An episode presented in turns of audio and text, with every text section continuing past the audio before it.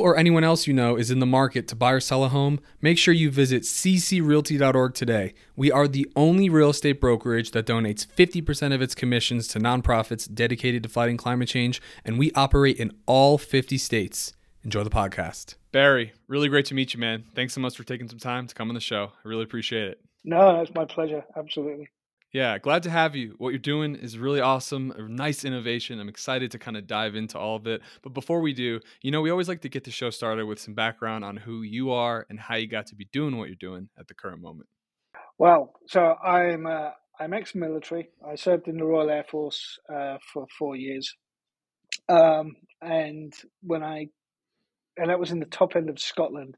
So every single season in one day, uh, horizontal rain, snow, sun, wind, everything, just probably within an hour. Uh, typical Scottish weather.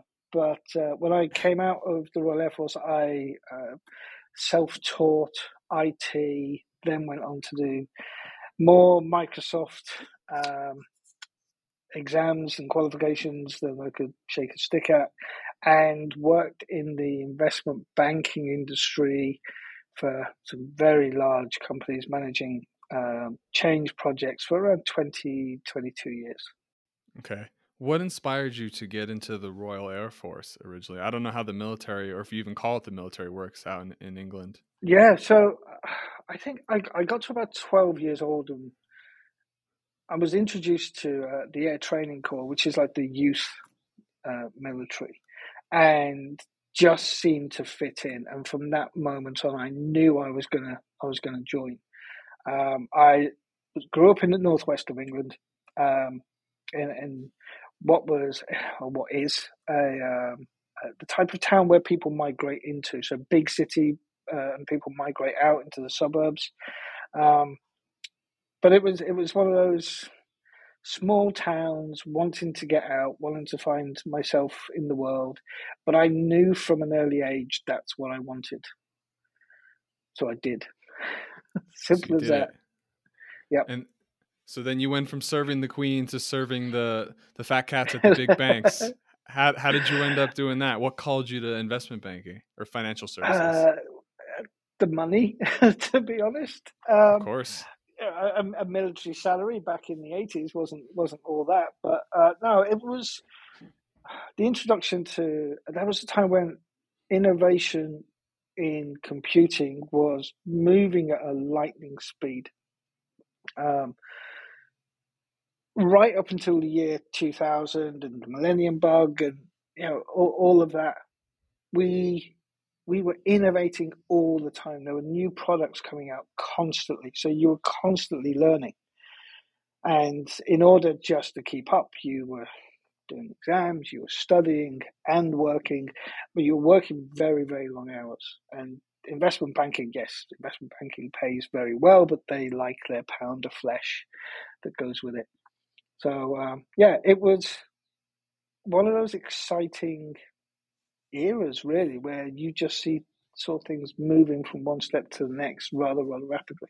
Yeah, I mean, as we were kind of discussing before the show started, that seems to kind of be the case all the time, whether people want to accept it or not. But it seems like the pace, if anything, is is accelerating. It's just are we going down the the right path? I don't know if there is a right path, but there's certainly a better path and a worse path. And I'm always trying to find the one that's the best for me and everyone else. You know.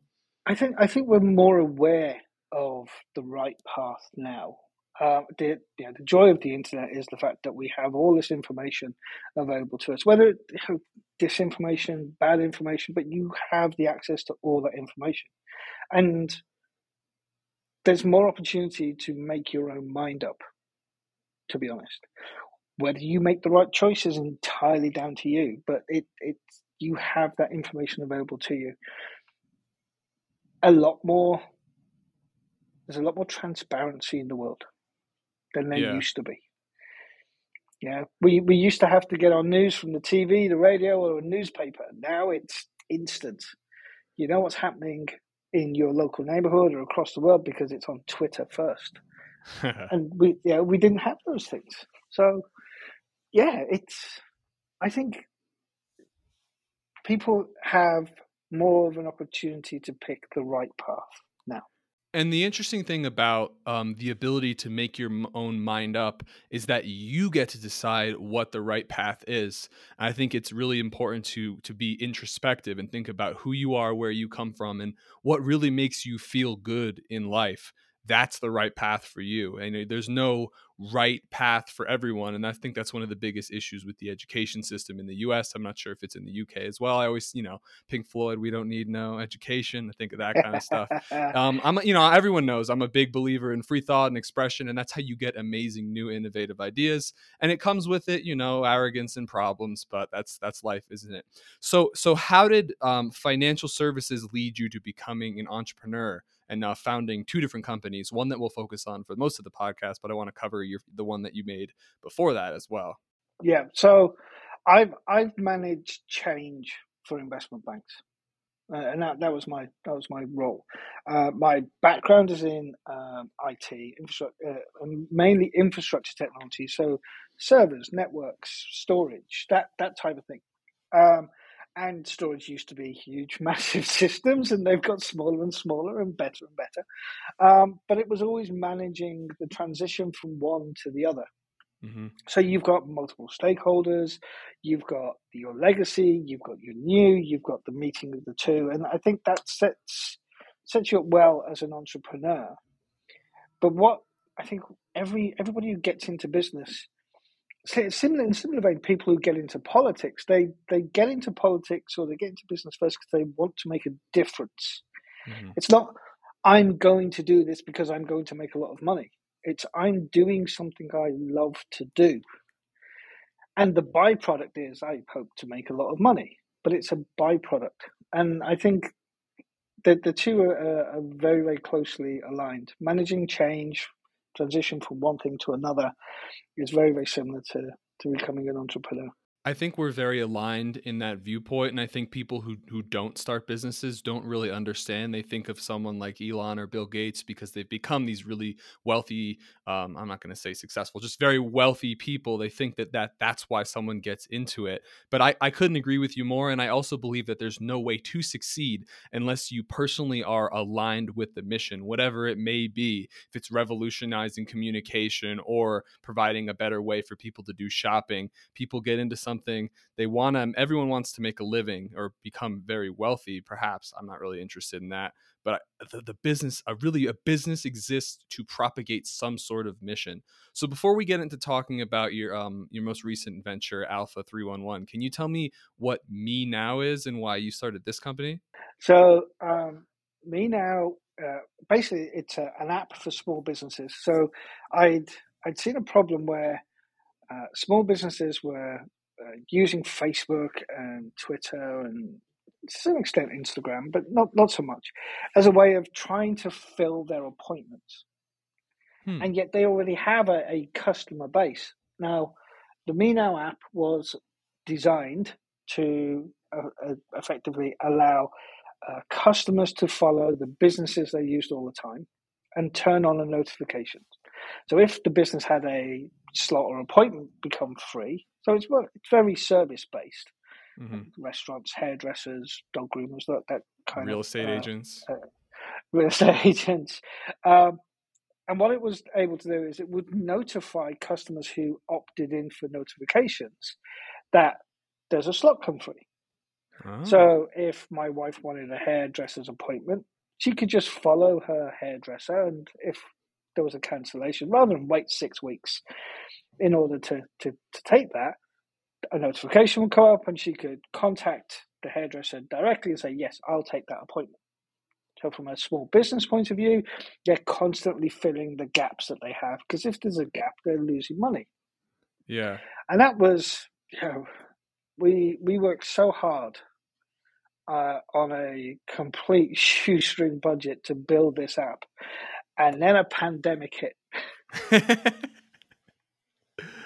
You think people will be doing more digital appointments now? No, no, because over here, oh, that like was it. In... We were locked down. Oh yeah. So you you're couldn't good, go to a hairdresser. Right? You couldn't go you're to a restaurant. Now, right? Oh no, we we we literally so we we have a number of challenges here. So number one, uh, cost of living is going through the roof. So people mm-hmm. aren't spending the money that they would spend. Uh, number two, we have Brexit. So we, uh, the UK has left the European Union, which meant a lot of the uh, hospitality staff and waiting staff have gone back to Europe and have not returned.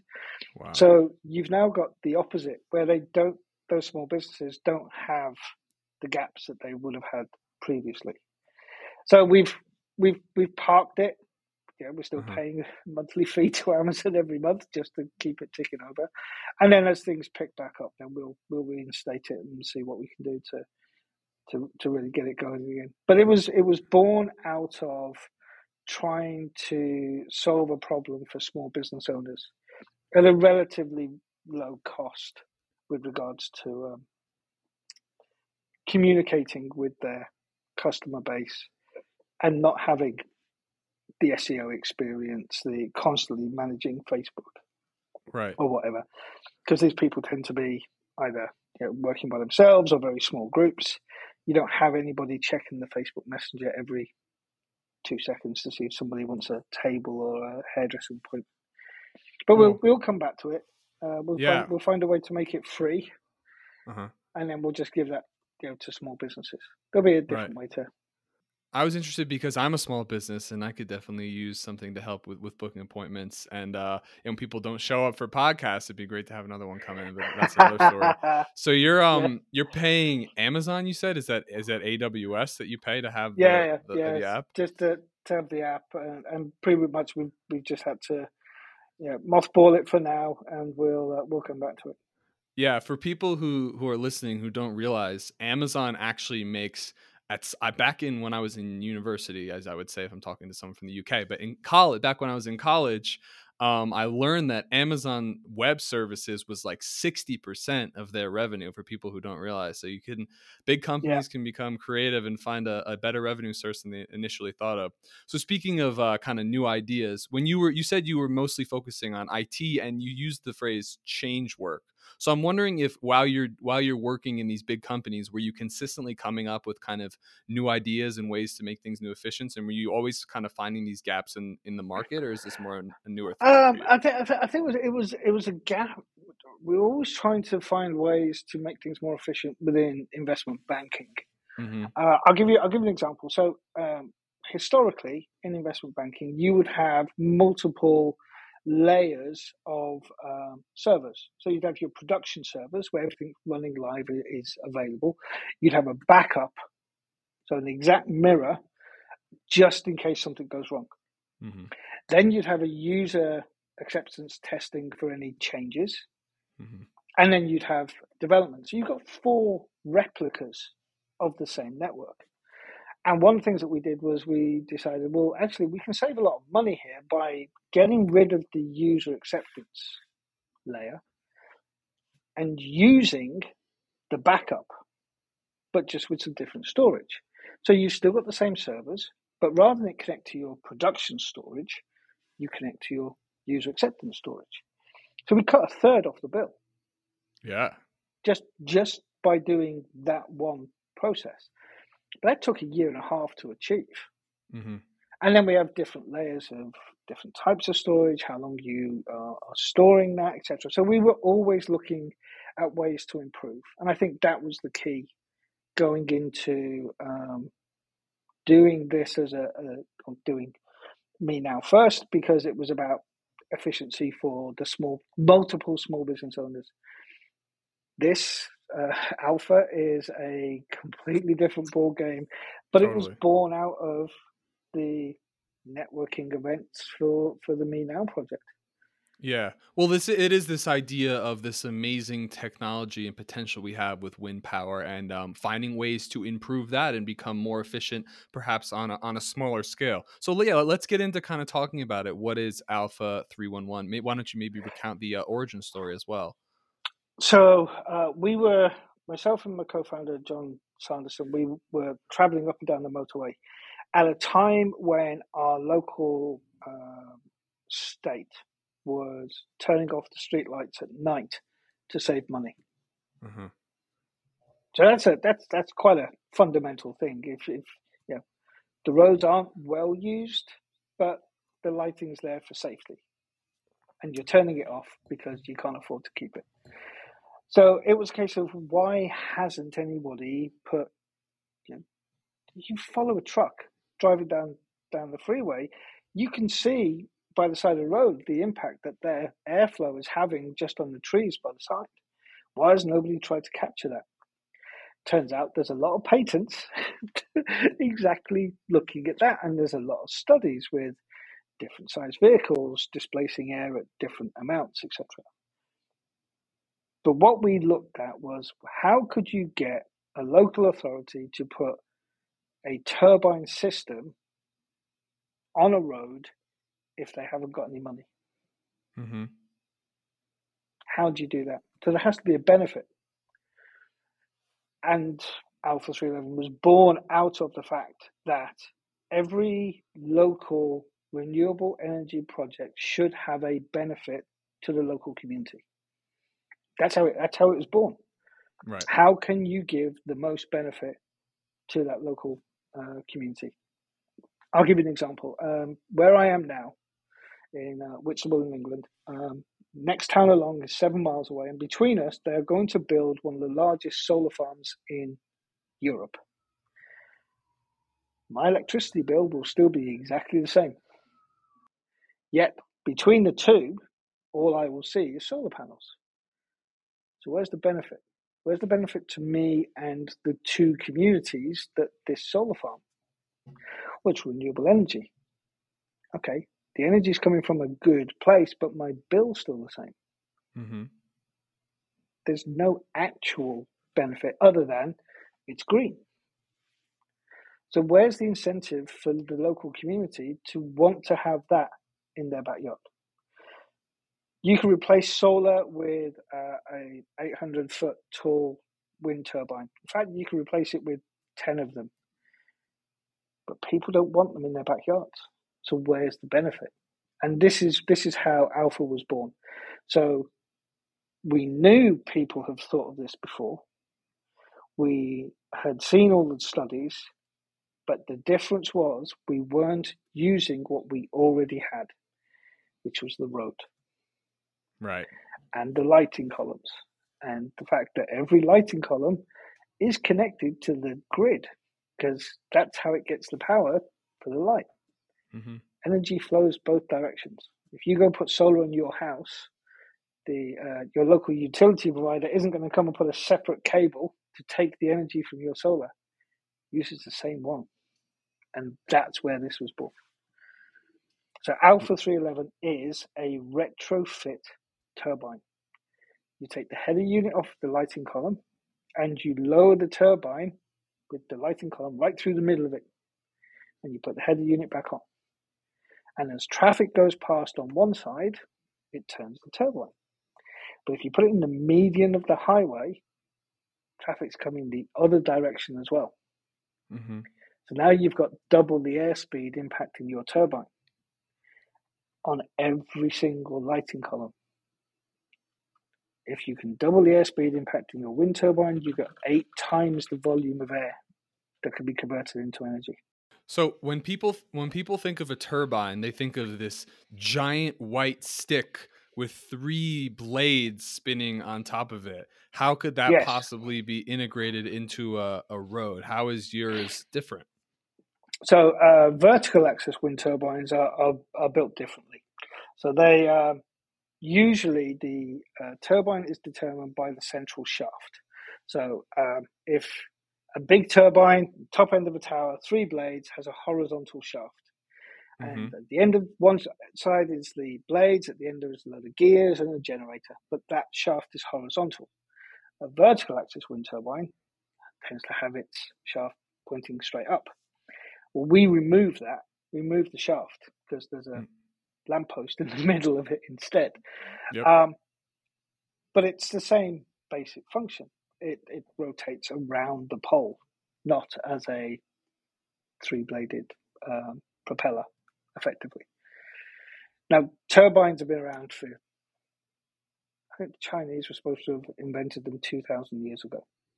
I mean, that's basically how like all energy is basically from from turbines. It's either steam pushing a, a turbine, isn't it? Like ba- the basic water. way we create energy, water. Yeah, it's water. all just but mo- for, for the most part, it's it's steam. Yeah, nuclear power plants heat up water, and it, yeah, steam rotates a generator. Exactly the same mm-hmm. thing. It's all propeller based. Right. Who who invented this vertical axis turbine? How old is that? Apparently, it was apparently it was the Persians around something like 500 AD. Oh, so old and, school. And that, oh yeah, old school. And it was rather than a blade, it was a sail. Hmm. Same thing you you have on a ship. If you think about it, they just put lots of them around, and they were used to pump water. But the the most common, so uh, European windmills used to get the the great big four uh, bladed propellers. Uh, very common in uh, the Netherlands. Mm-hmm. If you've ever seen any of the, the old Dutch photos, but yep. they were used to to uh, to grind uh, grain to make flour. Right. So the company originated with this idea of providing an essential service to people who are struggling to afford it or communities that are struggling to afford it, creating a more efficient and a f- using a resource which is not something that many people would think of, which is the the wind coming off of cars, which is a pretty substantial amount when you think about how many people are driving each day. We're we're concerned about the energy power in the cars, but there's so many more pieces and that's one of the most thing the things I love most about trying to tackle the climate crisis or reducing carbon emissions is there's these glaring inefficiencies in the way we live. And it's not just about um, what we do it's really a lot about what we don't do as well. It's letting these things go. Um, i always think of like gray water or even like human waste it seems like we could be using that in a more efficient way making compost and stuff but um, that's really cool that you came up with idea and it's kind of expanded from there. H- how does well, the, the go ahead? Well, the idea, well, the idea was that we just wanted to power the streetlights. Yeah, street light, individual streetlights don't use a lot of power.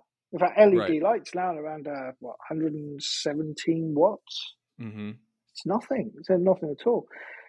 But then, so we gave that to uh, some very clever people, uh, Institute of Thermofluids, and uh, a professor from Leeds University, and basically said, "What are you going to do with the rest of the energy?" Like, oh, okay, uh, and that was two and a half years ago, and what we have now is much, much more efficient. Um, if you ever stood by the side of a road and a truck has come past, mm-hmm. you felt that energy. Mm-hmm whether it's a bus, whether it's a garbage truck, you know, literally a second and a half later, you have felt that air. Um, same as being by a train and a high speed trains come past. You you can feel the uh, the air and the energy of that air moving in, in that direction. So we harness that energy into rotation. Uh, unlike traditional turbines, where you need big great big blades because you're looking at the size of a swept area. The bigger the swept area, the more energy can be produced per single turn. We're going for rotational speed. So we have uh, an alternator. It's an American company that makes our alternator. Um, and that is unique to us and designed to operate at around 150 to 300 RPM. That spinning motion will produce enough power to uh, equal around 30 solar panels per turbine per day. When you say a panel, I think of a, a giant, maybe four by three foot thing that someone's laying on a roof. Is that one panel, or is like that's one? There that's one fo- panel. Okay, thirty-three of those from from 30. 30 from a truck driving yeah. by the road. It's it's the dual airflow. It, it's having that one one vehicle going on one side of the turbine and another vehicle coming the other side of the turbine. That's well, the difference. Well, the necessity is kind of. I was kind of strange when you said that they turn the lights off at night. It seems like that's when you need the. When are they using? When were they using the lights? If it was like, would they have the that, lights on during the day? Like, you know what I mean? Yeah, that, well, no. That that's the point. In in other words, they sort of basically said, well, between the hours of midnight and three in the morning, there's very little traffic, so we'll turn the lights off. Mm-hmm. And that saves over you know, 40,000 lights, that saves X amount per day. It makes sense. Um, but it was it wasn't the fact that we we saw it as a problem and that spawned what we have now. That was the starting point. What we have now is vastly superior to where we were three years ago. Well, that's very interesting. Can you kind of explain how that progression happened? And I think I had read something Um, that you said you got the cost down like to a very, very smaller amount by changing what you made the the turbine out of to a, a carbon or what was it? It was like down from like one hundred and ten dollars to four dollars. Is that all? Is that what kind of that Ah, process that you're talking about? ah, yeah. So, so what that is is uh, so we use carbon fiber um, composite for the turbine because it's ultra light and very very strong. We have been testing, and we have a version that is made from recycled plastic. Mhm. Now, it doesn't work on a podcast, but you can see my camera, which I means you can see. Oh, kind of. Looks like a giant. Looked like a giant roll of toilet paper for a second. Oh, it's a turbine. I can see. Big. It's a turbine, but this is made from recycled plastic. Right. And that's what you're making So- yours out of. And it used to be made out of a like a metal. So we're, we're, we're so no, we're making it out of composite, so it's carbon fiber. Mhm. Uh, this is the this is the future in that if we can get the weight down, the difference in man, in, in material cost goes from about three thousand pounds down to four pounds. That's that's quite the difference. it, it it is, but yeah, it's high density thermoplastic. It's way too heavy right now. We need to spend more time and money developing that. Um, and as yeah, just being a fledgling company, we just need to get product out the door right now. Right. So we'll stick with the carbon fiber, which is fine. Um, at the end of its life, we can chop it up and make a carbon fiber mash and reuse it. But the future would be a recycled thermoplastic because then we can, at the end of its life, we can chop it up and use it to make more turbines. So I guess my my only kind of immediate concern would be is there any kind of health and safety issues when there's this spinning turbine right next to the road that's being powered by the amount of cars driving by is there any way it can like cut down the the light or, or spin too fast and i don't know explode or something No, no. So, so there, there's from a health and safety point of view, people would need to, you know, from people point of view, they'd need to get past the lanes of cars first to get to the turbine. Um.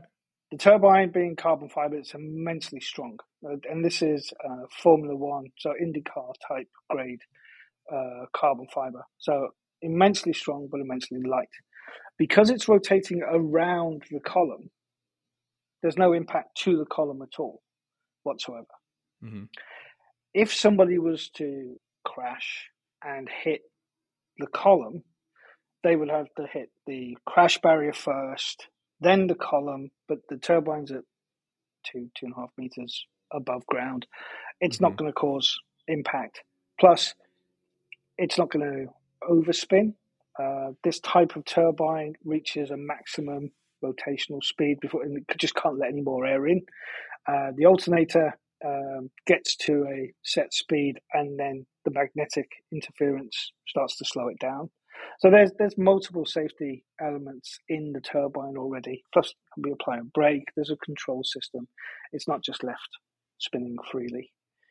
So we've tried to cover every eventuality with regards to the safety aspect.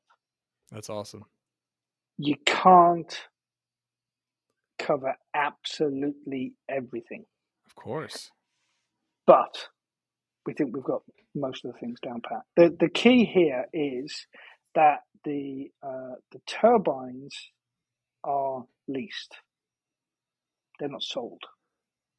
So we maintain the turbine, we keep the the ownership uh, of those, but the leaseholder keeps all the energy. And this is why this this is why this is why this is vastly different um, to anything else that's out there. So we don't sell energy; it's not what we do. uh-huh. So if uh, so, we're working with a, a number of authorities in the United Kingdom, Uh, we've spoken. I, I did a cracking trip to Chicago at the beginning of the year. I had no idea a place could be that cold. It was. go Cubs. Um, go Cubs. But we were we were there to look at the possibility of the city generating a revenue stream from the energy produced by the turbines. Yes. So here's the thought. If you're producing your own energy and selling that to a utility, what do you use the money for? Because you're selling the energy. As a consumer, you mean? No, no. As a north, as a as a city. Okay. I don't know how, how about spend their money. I try not to pay attention. How, but the the biggest impact we can have to our climate is to actually use less electricity, and the best way to use less electricity is to better insulate your homes. Sure. But a lot of people can't afford the insulation for their homes. So if mm-hmm. you set up a community fund where that insulation is paid for, and this is what we're looking at here. The, uti- the city produces its own electricity using our turbines. That electricity is sold to the utility provider. That money is used to insulate social housing, to put solar wow. onto schools, to install ground source heat pumps. The people who cannot afford to make the biggest changes now have the changes paid for. It's completely revolutionary. It's not about the electricity, it's about creating a secondary revenue stream for a city mm-hmm. or an authority you have to deal as a city, as people in Chicago or anywhere else that has uh, high speed or heavy traffic, you have to deal with the pollution, with the you know, the traffic noise, etc. So why should you benefit? Turning your streetlights into a source of energy generation, you can benefit because you're selling the electricity.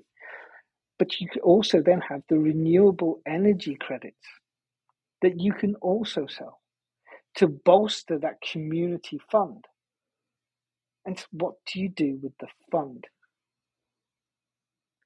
And this is why this is game changing. Mm-hmm. It's less about the turbine because the turbine we will keep to improve. It should pay for itself more than right. pay for itself. The more turbines we can produce, the cheaper they get. The cheaper they get, the more can be deployed the more that are deployed, the more energy you create and sell to your utility provider, who will take every single kilowatt of renewable energy you can generate. And then you have the fund solar for schools, ground source heat pumps, insulation for homes. The opportunities for cities to remove fuel burden and fuel poverty are unbelievable. Absolutely. And that's why we do what we do. Well, that makes a lot of sense, especially understanding your origin story. You're really coming at this from an angle of not only how can we uh, tackle climate issues and sustainability, but you you're really focused on how can we use innovation to improve our local communities, which I think is absolutely fantastic and a unique angle. I don't hear too too often. There is focus, especially with activists, on engaging the local community. But from a, a, business point of view, your thought is really how can I use technology to improve the local community and invigorate like or so help let, people. Let, let, Go ahead. Let me give you some. Let me give you some stats. So, in in on the planet, we've got just over seven billion people living on the planet. Four billion of those people either have little or no access to electricity. Mm-hmm or are completely reliant on coal or kerosene to produce it. Right. Four billion. If we in the Western world move to electric vehicles, we reduce our consumption, we still have over half of the planet using the highest fossil fuel pollutants. Mm-hmm. If we cannot come up with a community benefit on a cheap renewable energy source, what's the point? Right. And that's the sobering piece here. What's the point? COP26 was held in Scotland last year.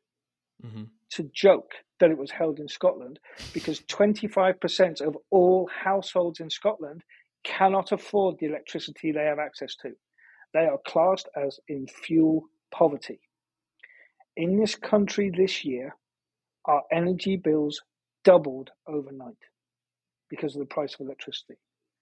We went from two and a half million households being in fuel poverty to five million households being in fuel poverty. Can you describe that a bit in a bit more detail? I've never heard the term fuel poverty. Okay. I'm in the US. If you so yeah, so we got if you, fracking and spend- stuff. Different. so, so fuel poverty is you've got access to electricity. You Uh-huh. you are connected to the grid and you are charged for your every kilowatt that you use.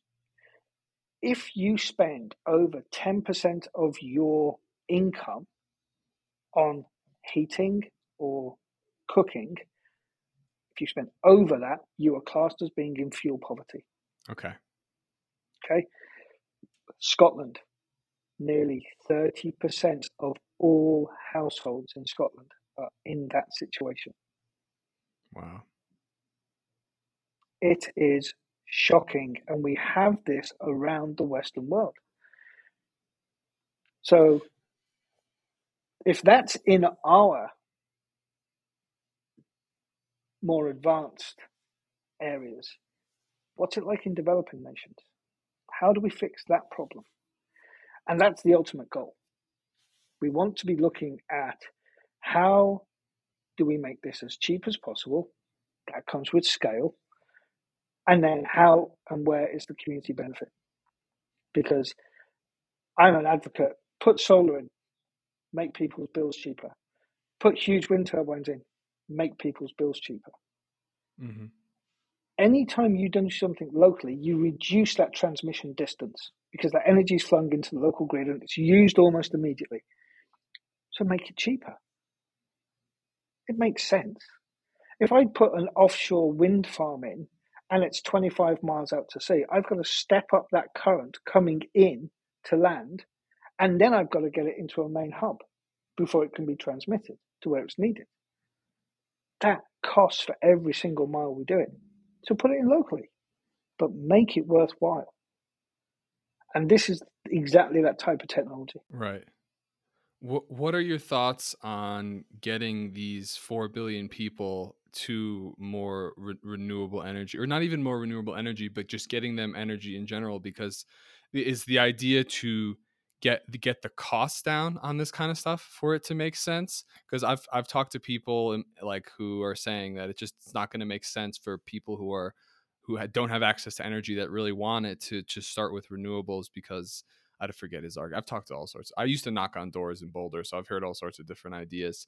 But um, this this model in Chicago is very interesting to me. There's a lot of people who uh, talk about developed countries not living well. There's a lot of parts of Chicago that, that are not doing so well. So this idea of having an increased source of yeah, Yeah. of of local revenue being reinvested. Are you talking about reinvesting it into this like retrofits, meaning that new technology that once it the initial kind of barrier cost is taken down and they get the newest heating and cooling systems, then it can be um, the bill will go down because it's not burning this this these fossil fuels or using old tech. Well, Yeah, well look, look, look at what you know. You say, say old tech. You know, solar is improving all the time. It's getting thinner. There, there's elements of efficiency that sun doesn't shine for half the day, so you need a mix. Mhm. You know, um, I think insulation is probably the biggest, the, the the biggest thing with regards to saving people's lives, especially in winter. Insulation Certainly. is, the easiest, and there are some amazing technologies now. I, I saw a company that's making sheetrock out of uh, carbon that had been captured. A fantastic idea! Yeah, do that and do it big. Um, but there's there's lots of brownfield sites. You don't need to cover green areas with solar panels or let's let's start reusing some of these brownfield sites and turning them into energy generation. It's not always about the newest tech; it's about putting it in the right place for the right reasons. Mm-hmm. And I think that's you know it, it's not and it's not just Chicago that are looking at that type of scenario. We're also doing that over here in the United Kingdom. Right. But insulation is the quickest and easiest way of reducing the amount of energy that people use, which means that they cost them less and it helps get them out of fuel poverty. With regards to deployment of tech, that then comes down to the cities who are involved and generating and creating these funds. There are multiple companies around the world who will pay for turbines because it's a it's a CSR play, their corporate and social responsibility. to tax write off for them. So buy turbines, buy solar, put them in places where they benefit people. Do those things, put battery systems in place. Oh my God, we we go out during the day and our solar on our roofs puts energy into the grid. We're not seeing the benefit of it if you haven't got a battery system. Mm-hmm. Over night time, when you know we go to bed, you should have a small wind turbine that's capturing that cooler, more dense air and putting that energy into a battery. If you're utilizing a battery system, then you're always using the cheapest energy possible to you. Right. So build hybrid systems, put them into um, poorer areas of the world, Western world, developing nations. All of these things can benefit local communities. But you know, you you look at what you can produce in solar and wind, and how that would impact a developing nation. It's not just the energy for lighting. You can power a Starlink system. You then give them access to the internet, which means now you're helping to educate. Their day is longer because they have lighting. So the education can go on past mm-hmm. Sunset. That changes people's lives. Definitely. And it can be renewable. Doesn't have to be coal. Doesn't have to be kerosene. Oil is going to be around for years. We're not going to stop it just yet. And we need yeah. to accept that. But we need to have reasonable alternatives. Well, I don't know if we ever need to completely stop it. When I and I'm thinking about the idea of 100%. There are it still ha- will have use cases no matter what. It's just to the extent that we're doing it now is absolutely ridiculous. I think I'm not I'm not much of an absolutist, but um, there's always use there's there's stuff on the earth that we can use. Um, one thing I will comment on is um, this idea of, of having too much energy coming in through the the solar panels and then absolutely get a battery and store what you need and then and then if there's more energy on top of that it would seem all the community initiatives helping the developing world i think that's great and then and then reinvesting into your local community with funding is great. I think a, another great thing to do would be to use that excess energy to then power a, a some sort of CO2 drawdown technology, whether it's direct air capture or something that's actually going to um, get rid of these um, legacy emissions that we have. That's just that's just an idea that I have. Um, your angle is, very is very interesting, and it's cool to be talking to you three years in. Um, can you explain how your your your business model actually works? Are you so you're light you're leasing the, to these local if not a utility but a local city will buy your your turbine and lease it and then you lease it to them and then they keep the credits. How how is how is this uh work like scalably and like economically? So well the the, the key to uh, any major deployment is, is scale and we get the largest supplier discounts from from our suppliers the more that we order the more parts the more bearings the more alternators the more composite. Um, we see the benefits of that scale which makes the turbines cheaper. Simple as that. Um, the turbines, um, as we deploy more, our assets grow and our company is more valuable uh, because of the number of assets that we manage. It's as simple as that. Um, the renewable energy credits depends on where we are in the world, but for the most part, we are gifting the renewable energy credits as a sellable commodity to the city. Great. Because that's why we're here. It's what we're here for. It was never money first.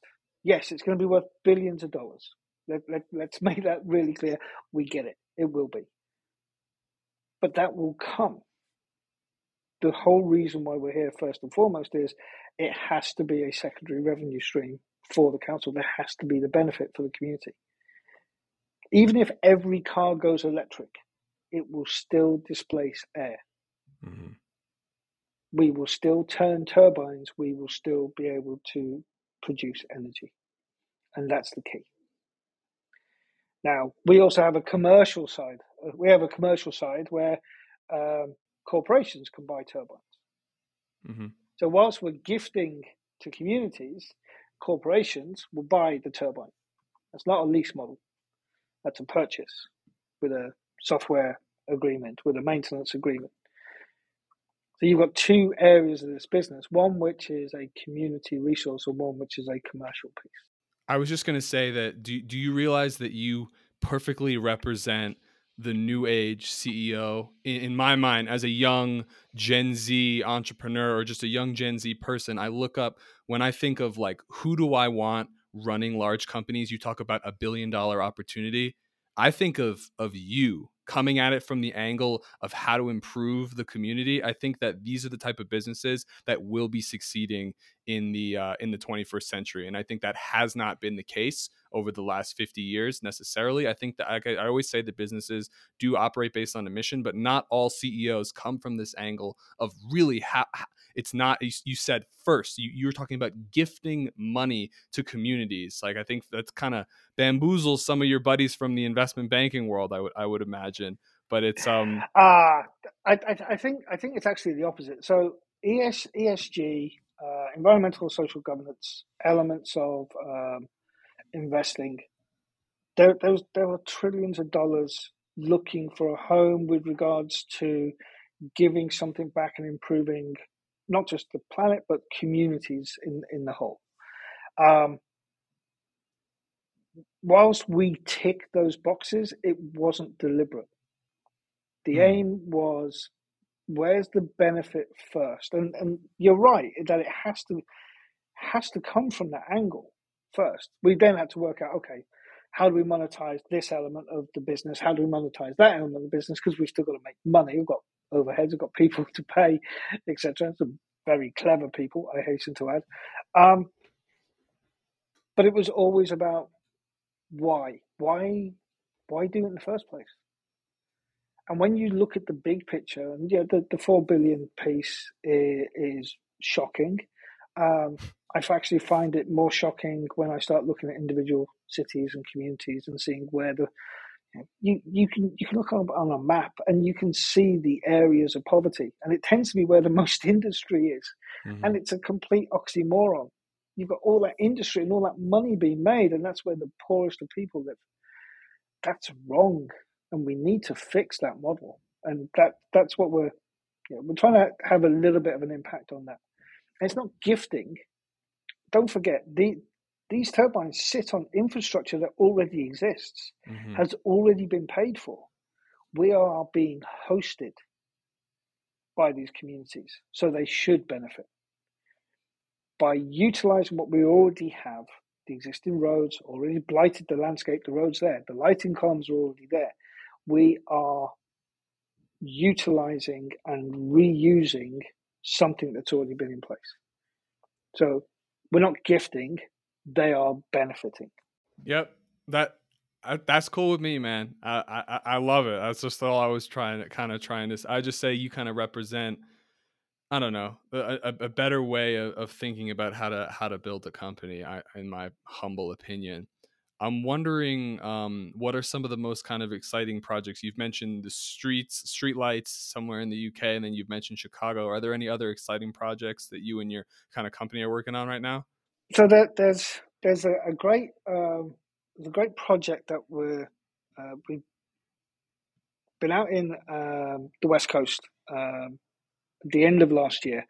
Uh, I can't go into too much detail, but there's there's an opportunity there which would see tens of thousands of turbines being deployed.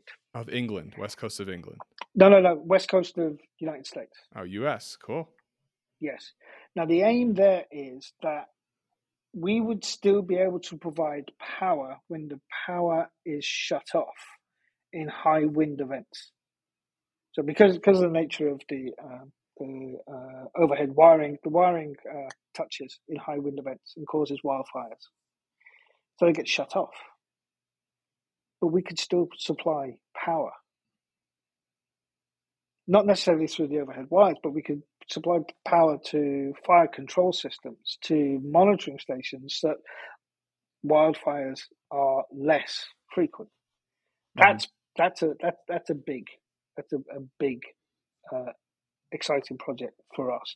Not because it's tens of thousands turbines. That that's a scalable nightmare for, sure. for, for, a company where we are right now. Where we are in a year's time will be completely different. But uh, that's that's a huge piece. Um,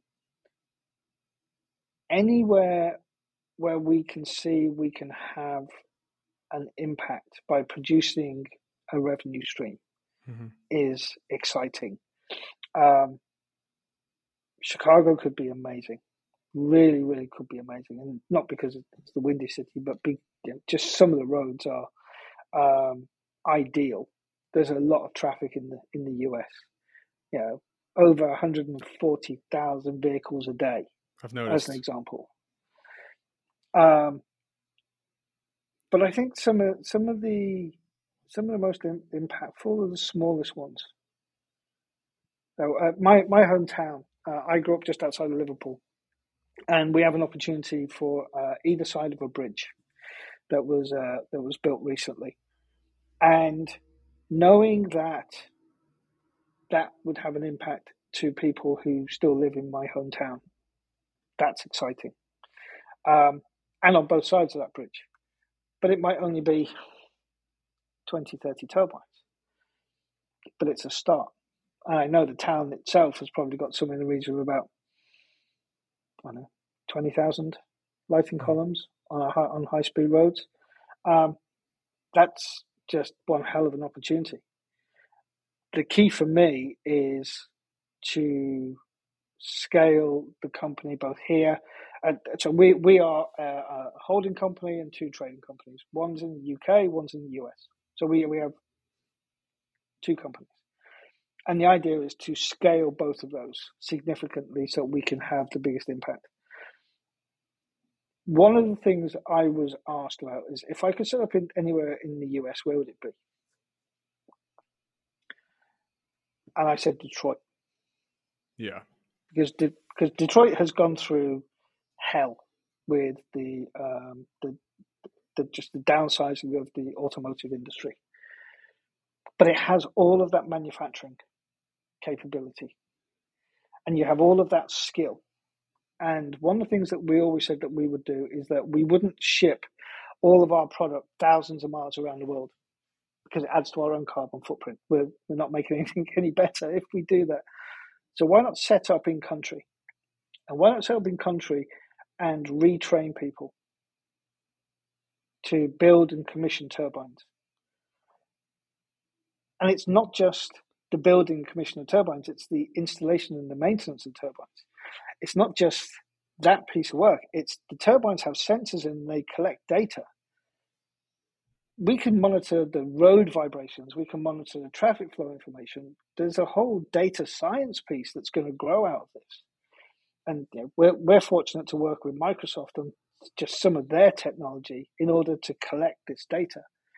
But now you're building you're retraining, you're giving well paid jobs, you're affecting local communities in that local businesses are having to hire people in order to do your installations and your maintenance and your data science and it just grows and grows and grows. And they're the most exciting projects ever because it's it's change in an entire community the turbines are on a 10 year lease, which means after 10 years, the newest model gets renegotiated and the new models go in. So every 10 years, you're swapping them out. And the same. That, that turbine's now fully paid for. So that can now go to a developing nation free of charge because it's paid for. those those are probably the, the most exciting things that we will do in the next 10 years is building communities back up on renewable technology and the residual jobs around it Barry, I, I think you've made your your vision and motives very clear throughout this conversation, and I'm just I'm like awestruck. I think it's I, I, I always say I'm always talking about the different angles that people are taking, but you I and I liked what you said about I feel the same way about this um this podcast when I talk to someone who's just just a local business that has a really kind heart and they're just going out and they're just doing their thing that's some of my favorite episodes rather than someone who has a lot of followers or something. Um, there's something really endearing about having a, a small impact on one person versus a, a giant impact and I, I, don't know i just i just resonate with that with that kind of idea. Um, so yeah thanks thanks for what you're doing. I, I, and with that said, I do hope it grows because you know. Uh, it, let, let, let, let me clear. It's not just me. I have sure an absolutely amazing team who are growing day by day. Um, they they are phenomenal, and you know, some some of the people we work with, you know, the guys at Microsoft, uh, the guys at um, Morgan, the composite companies, etc. They they are just absolutely astounding and I think one of the, one of the things I'm lucky is that I, I have um, I have a team of people who all share this vision, and that's why we will be successful. No argument there. Any final pieces of advice for young folks who are passionate about improving the world? Oh my god, I think. So I, I gave uh, a, a, lecture to a community college in in Oregon uh, towards the end of last year, and they, they asked something similar. I said, "We didn't invent a wind turbine we looked at something a different way. And some of the some of the biggest impacts that people can have is, is quite simply picking up a pencil and piece of paper and look at look at the world around you, look at the, your immediate world and say, how can I make this better? Because when you look to make your immediate world better, it can grow to something very, very fruitful. Now, we started with um, plastic soda bottles and we made a turbine to see if we could create something that had no central shaft. But it started with a pencil and a piece of paper. We wanted to change here. And then all of a sudden, you're changing everywhere. And I right. think pick up a piece of paper. If you can dream it and you can draw it, you can build it. Well, I'm we'll we'll we'll leave it at that. Barry, I appreciate the time, man. That's that's so awesome. Uh, it's been absolutely brilliant to talk to you. Really do appreciate your time as well. No, it's uh, it's been awesome. You got it, man. All right, everybody. See you on the next one.